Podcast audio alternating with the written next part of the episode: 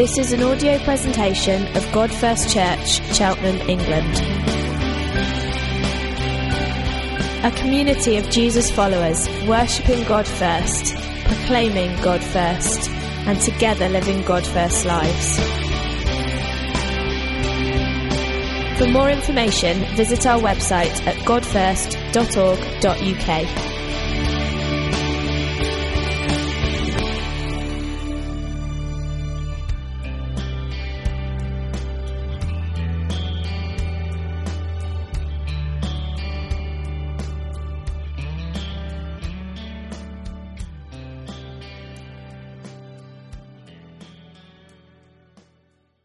Series called Reckless, which is about giving ourselves away, about giving ourselves away without concern for the consequences, giving ourselves away in the same way as God Himself has given Himself away to us. This week we're talking about recklessly giving ourselves away financially. And you think, oh, I'm so glad I came. Actually, the story of your money is the story of your life.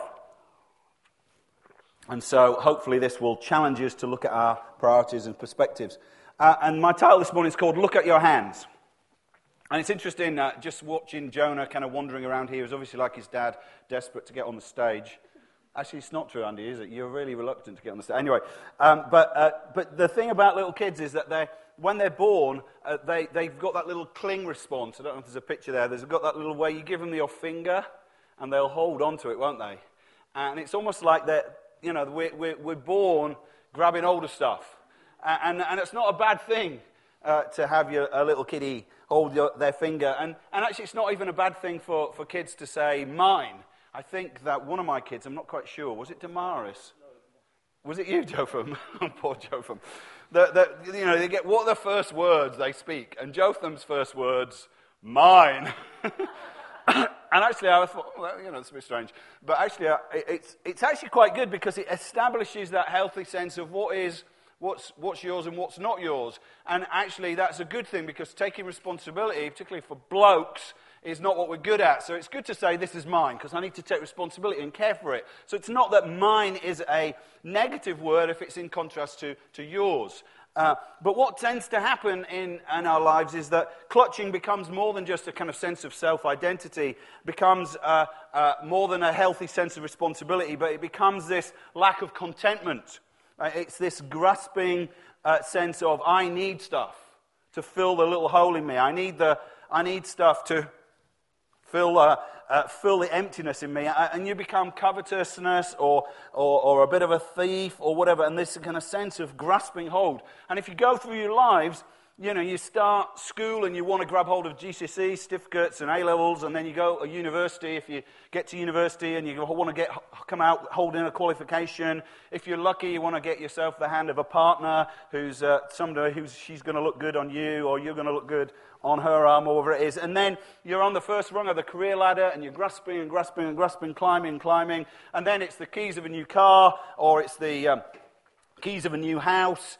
And on you go. It's the latest iPhone. We've got to have this one. Sorry, it's already obsolete. You know, I've got to have the next one.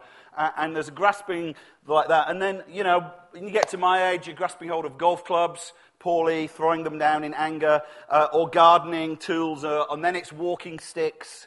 Uh, and then it's walking frames. And then, you know, finally, that we're holding on to hospital beds. It is. That's where you go.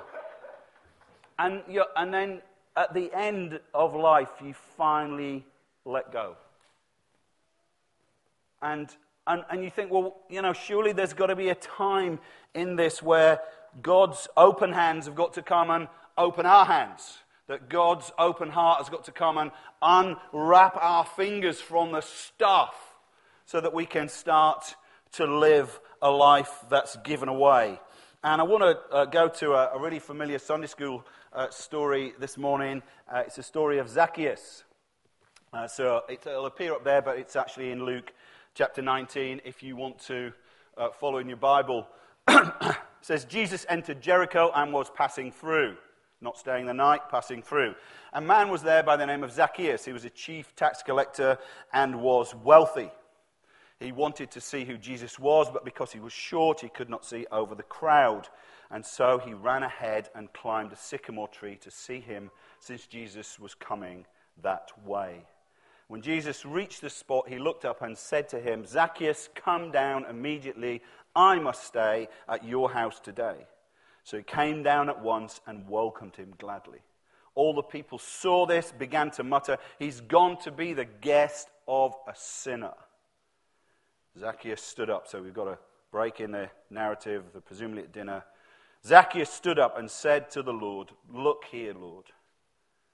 Here and now I give half of my possessions to the poor, and if I've cheated anyone out of everything, I'll pay back four times the amount."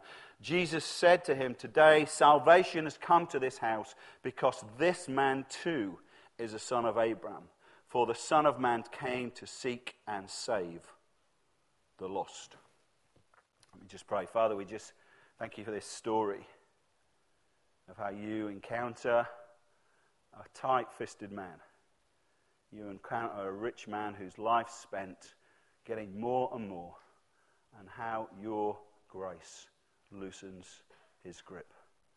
And pray, Lord Jesus, that you would place us again in this story, and that we would find ourselves, our hands loosened on our, por- our purses and wallets, bank balances, our possessions, because it's you who we want.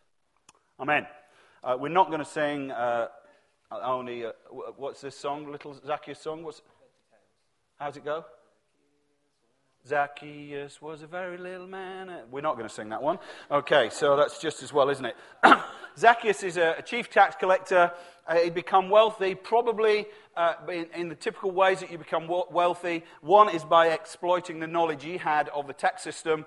And the other one, uh, obviously, Zacchaeus' name would be in the Panama Papers if you look deeply enough through the documents, uh, and exploiting the knowledge of the tax system and using the Roman power over his own people to gather taxes from the Roman occupiers. And then what the, the system worked, they, they would basically... The Romans would not collect the taxes themselves. They would appoint somebody who knew the kind of setup, knew the economic setup, uh, who was from the, the occupied people, and they would say, collect as much tax as you want, uh, and we just want this much. So you could, uh, basically, uh, it was very easy because the local people didn't know the local taxes and didn't know the rules. It was very easy to uh, become very, very rich. Uh, but what happened in Jewish eyes, he was a collaborator. Uh, he was a collaborator with a pagan empire which made him unclean and unholy. Now, you may not think that you're at all like Zacchaeus. You might think, well, Zacchaeus is a, a greedy, a grasping uh, collaborator uh, with an evil regime, and no, I'm not like that at all. But actually, it's shocking that we actually are very wealthy in this room. And I know you probably look around and think, no, really? Really? Who, who are the wealthy people in this room? But actually the fact is that if you're, if you're the average earner, or even less than the average earn, earner in, in this room, in this country, you're in the top one percent or two percent of people in the whole world for wealth. So you, if you earn more than the average wage, you're in the top one percent. I think I put my salary in, and I worked out that I'm in the zero point seven percent of wealthiest people in the world. And how have I got wealthy? Well, I'd like to say it's, you know, it's my intelligence and my hard work and all that, but no, it's a it's a product of, of where I've been born. It's a product of being born in the country that invented industrialization, but it's also a product of being born in the country that invented uh, uh, slavery. It's a product of being born in the country that invented uh, uh, exploitation of poor nations. It's probably been born in a country that's used its military power to get what it wanted. So one of the things that when you walk around uh, Cheltenham or Bristol, all these lovely Regency villas, they weren't built because of just hard work. And I'm not making a political point here, it's a fact that twenty percent of our wealth in this nation at the time of these, when Cheltenham was being built, came from the African-American slave trade. The other twenty percent came from the uh, taking of the wealth of the Indian and Chinese subcontinents. We're rich. Those same countries are making our clothes and our electronics and producing much of our food and living on two dollars a day. We're conscious or unconscious collaborators with a system that's made us rich. We've been discipled by the world to close our hand and say, no, I'm not rich. I need a little more. I need a little more. Ronald J. Stider, who's uh, wrote this book, it's some years old now, but a book called Rich Christians in the Age of Hunger. So you would be the rich Christians if you are a Christian. If you're here this morning, you are a rich Christian. He says, what an ironic tragedy that an affluent Christian minority in the world continues to hoard its wealth while hundreds of millions of people hover on the edge of absolute poverty.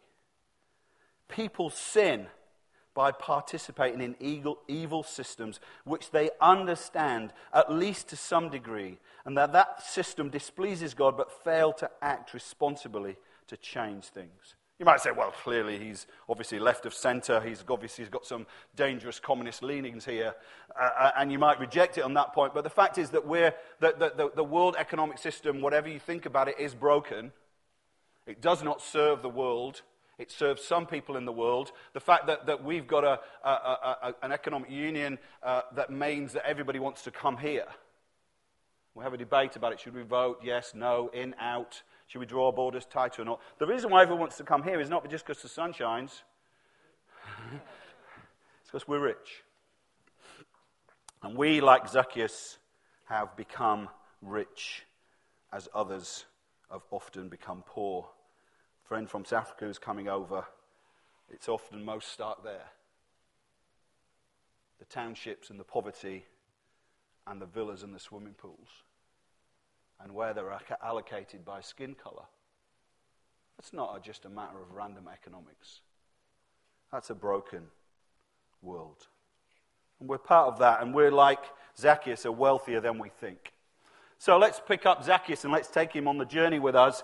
Uh, it, Luke nineteen probably happens about the week before Jesus' crucifixion. Jesus is d- journeying down the Jordan Valley, uh, probably from Galilee, up uh, from down the Jordan Valley, stopping at town by town, preaching as he goes. And he's, uh, he's about to come to Jericho and turn right and go into Jerusalem. By the week, the following week, he'll have been crucified. And Jesus has been teaching, I think, uh, along the journey. Uh, and although we haven't time to go to it to yourselves, but if you look uh, back through Luke's gospel, he's, te- he's telling stories. A lot of those stories, interestingly, are about money.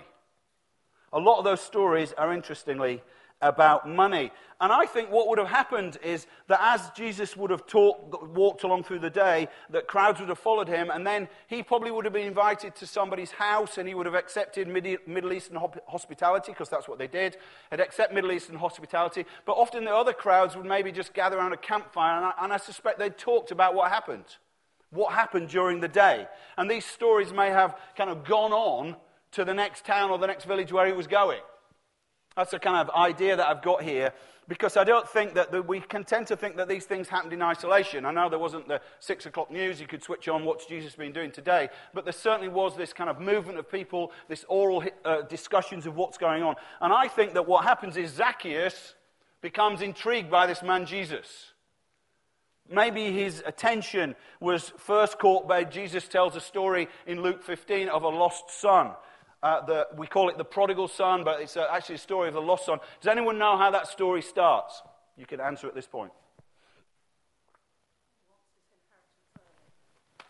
A young man goes to his father and says, give me my money now. And obviously he takes the money, goes off to a far-off country, finds himself with eating, when a famine comes, to find himself out of money, eating with the pigs. I think Zacchaeus would have processed this story. Thought, well, maybe that's me.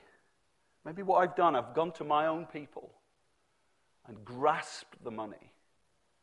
And now I find myself isolated and lonely. Metaphorically, as eating with the Romans, metaphorically eating with the unclean pigs. Maybe that's an interesting story. Maybe he says to his servant who's telling him the story, well, what happens? He says, well, the son says, Uh, what a fool I've been, I'll arise and go back to my father.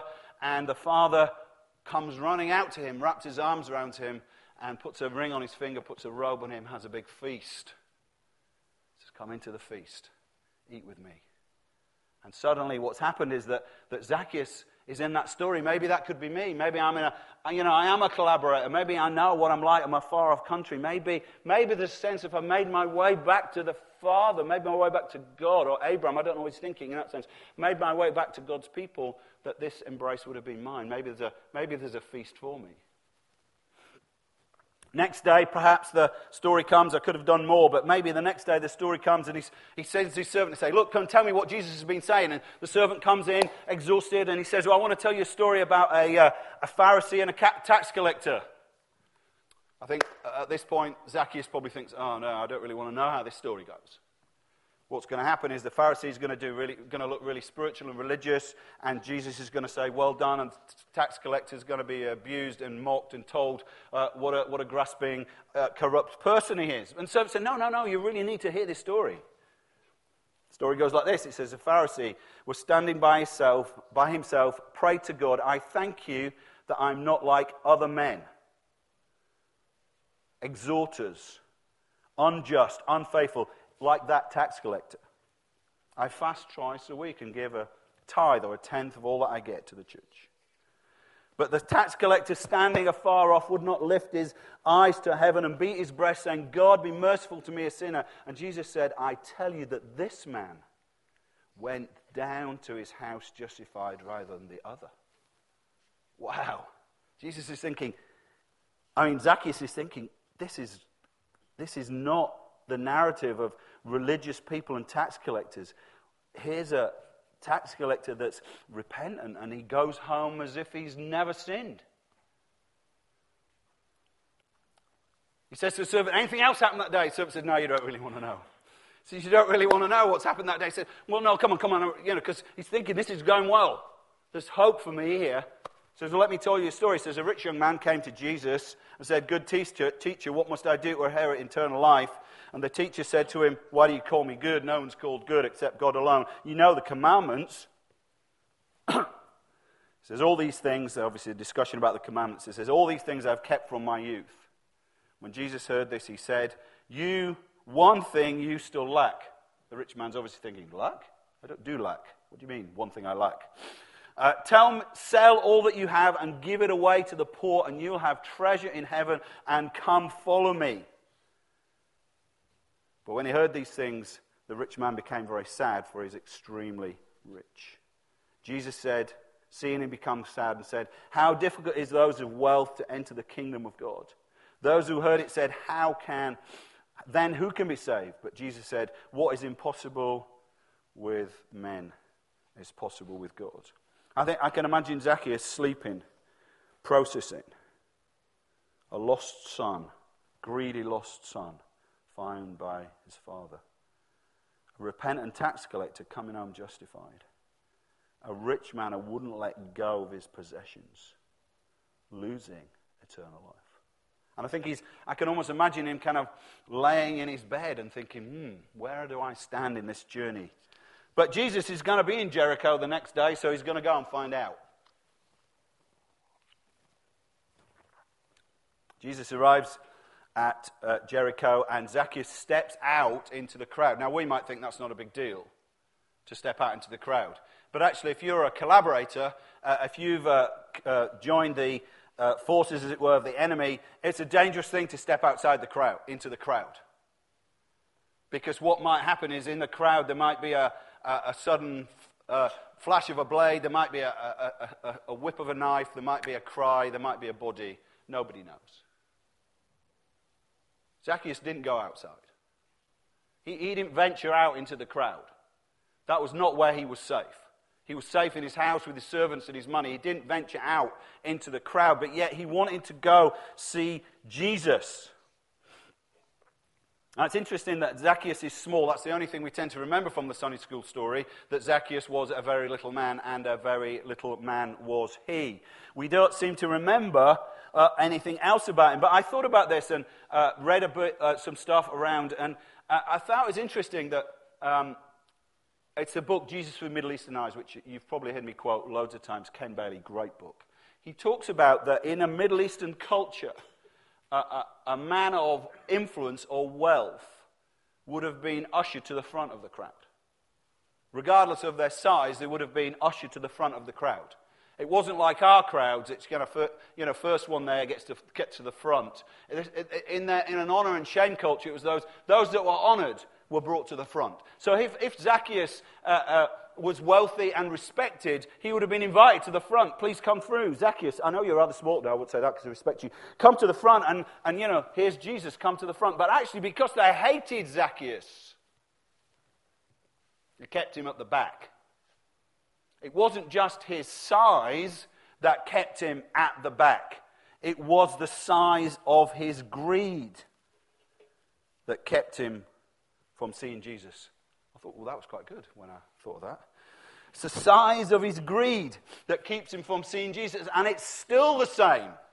It's not the size or his stature that stops him seeing Jesus. It's the size of your greed, for many of us, that stops us seeing Jesus. But, G- but Zacchaeus can, as it were, if you, he's following the crowd noise, as it were, as the crowd moves on and Jesus moves on. The first one person that Jesus comes to uh, is a guy called Bartimaeus, a blind guy. Luke doesn't tell us it's Bartimaeus, but we can guess it's Bartimaeus from what uh, is said in other Gospels. And he cries out, "Jesus, Son of David, have mercy on me." I think Zacchaeus is feeling that. "Jesus, Son of David, have mercy on me." And the crowd shouts, "Shut up!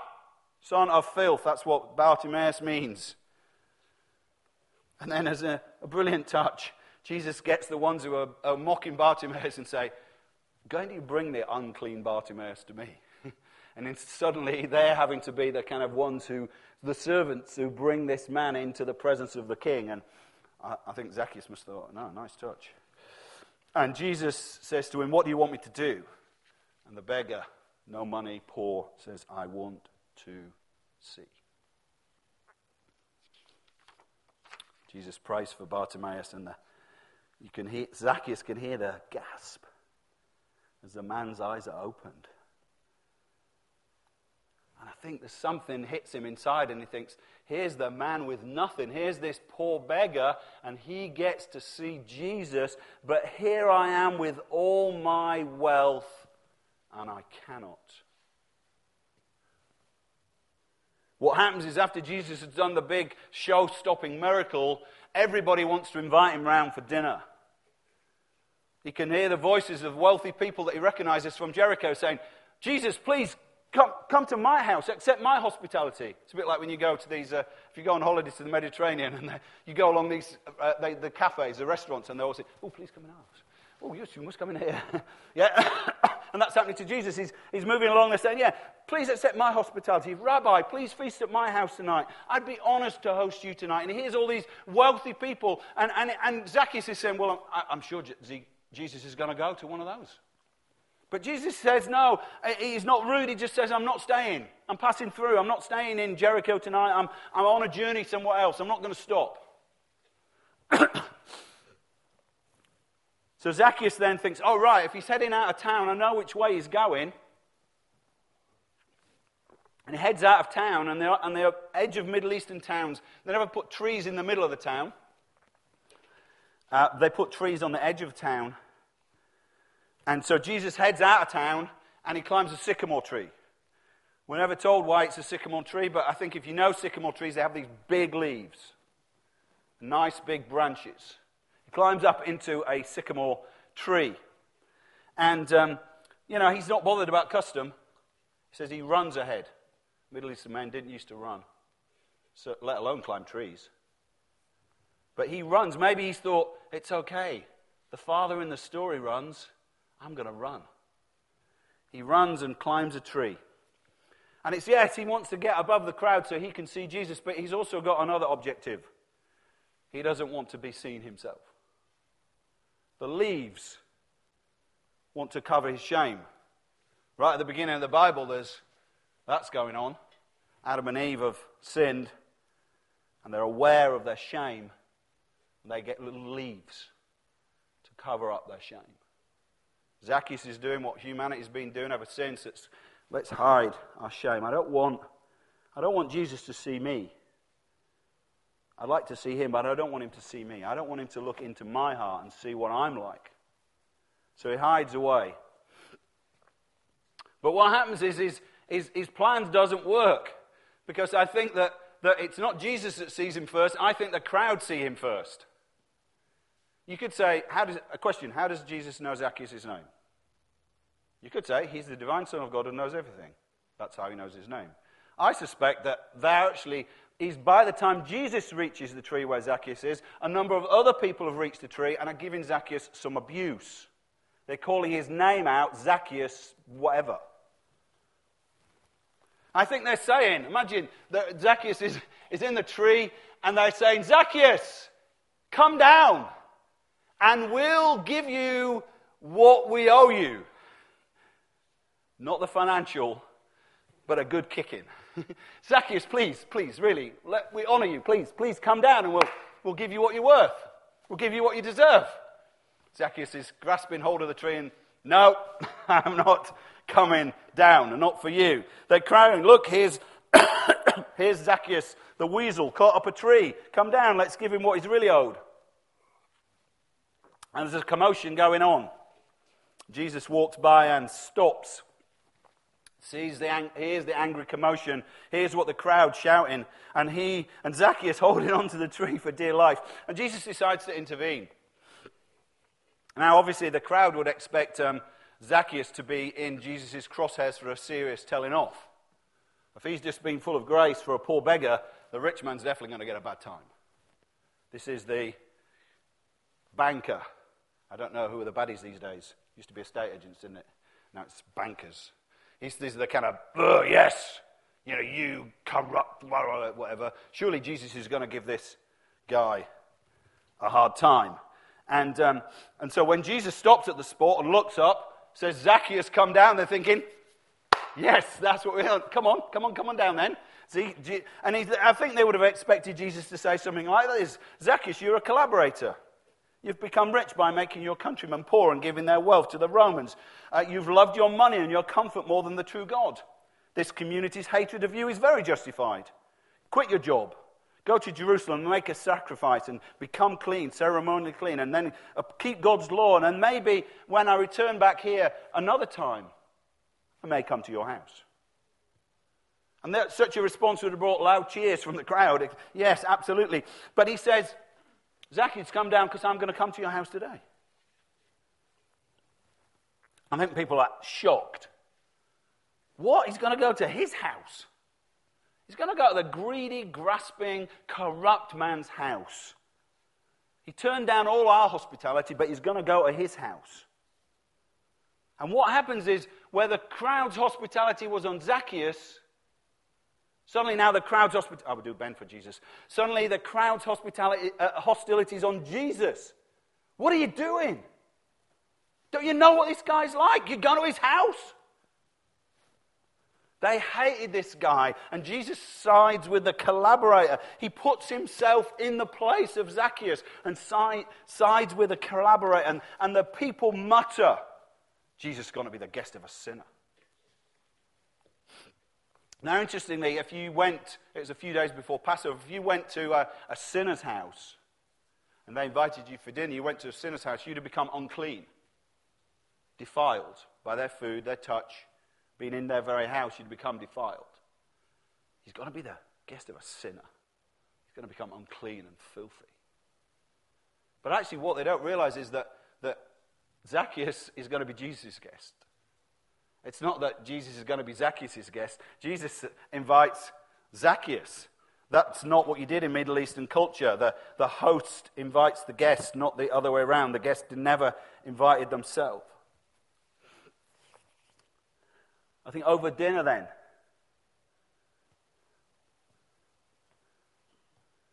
Zacchaeus is processing.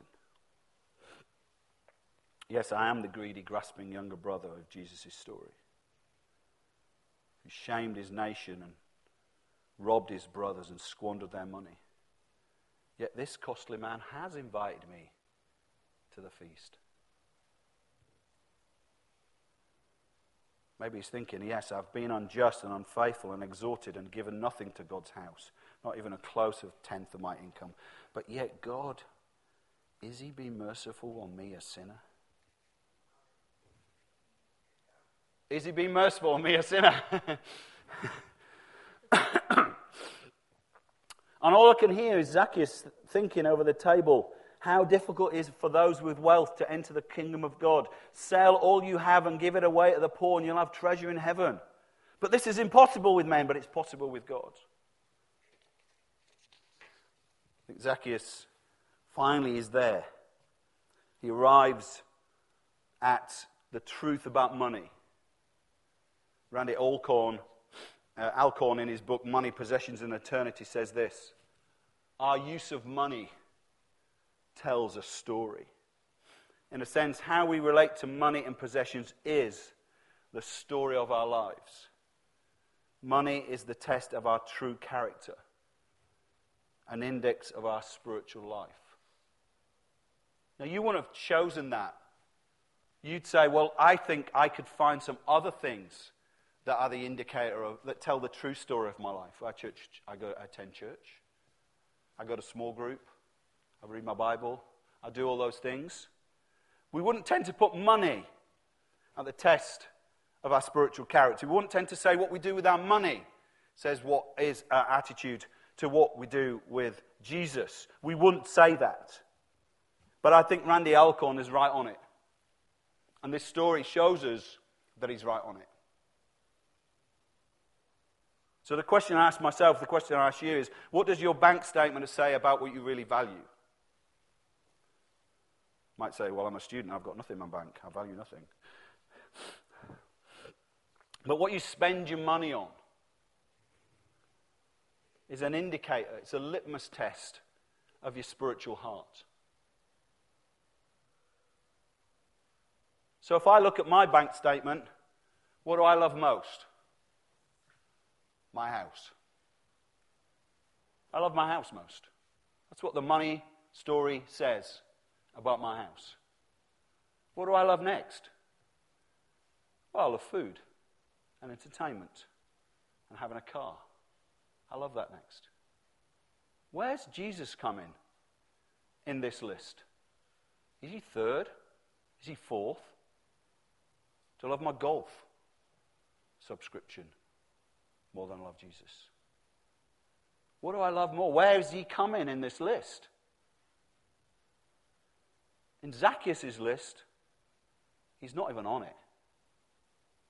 In the rich young ruler's list, God's not even on it. All these things I've kept, I've kept these commands. Well, you one thing you lack. Your mind. What your money says about what you really value. What your money says about where your treasure is, where your heart is. What your money says about who you truly serve, God or money. What your money says about that says that you're not even close. Zacchaeus looks around at all his wealth and his comfort and the excess of his house, and he knows it tells the most tragic story about himself, that his grasping hands have left him with an empty heart.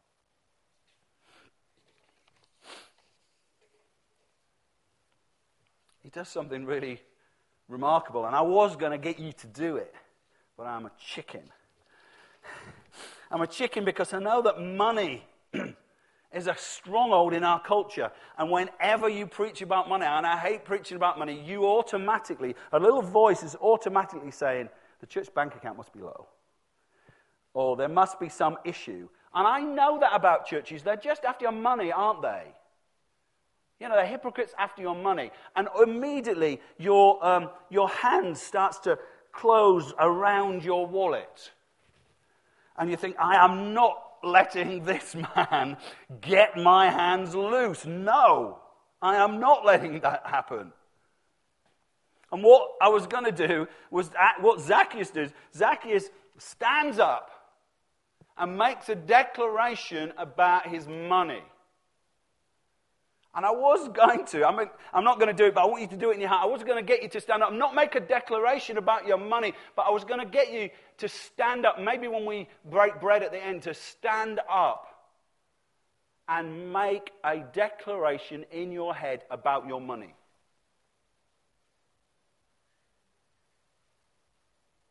Because he doesn't just think, okay, let's find a nice solution. I'll give a ten pound standing order to Christians Against Poverty. Maybe that will work. Or maybe, you know, Yeah, I'll, I'll increase my money to the church a little bit. Maybe that'll work. But tithe, well, we don't bother with tithe. That's legalist. That's Old Testament. So I'm definitely giving less. And we try, and he, but he doesn't do that. He stands up and makes this bold, outrageous statement. Here and now, I give half my possessions to the poor.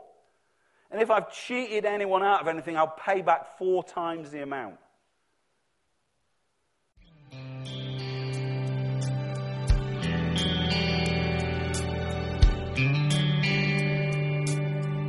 For more information, visit our website at god first dot org dot U K.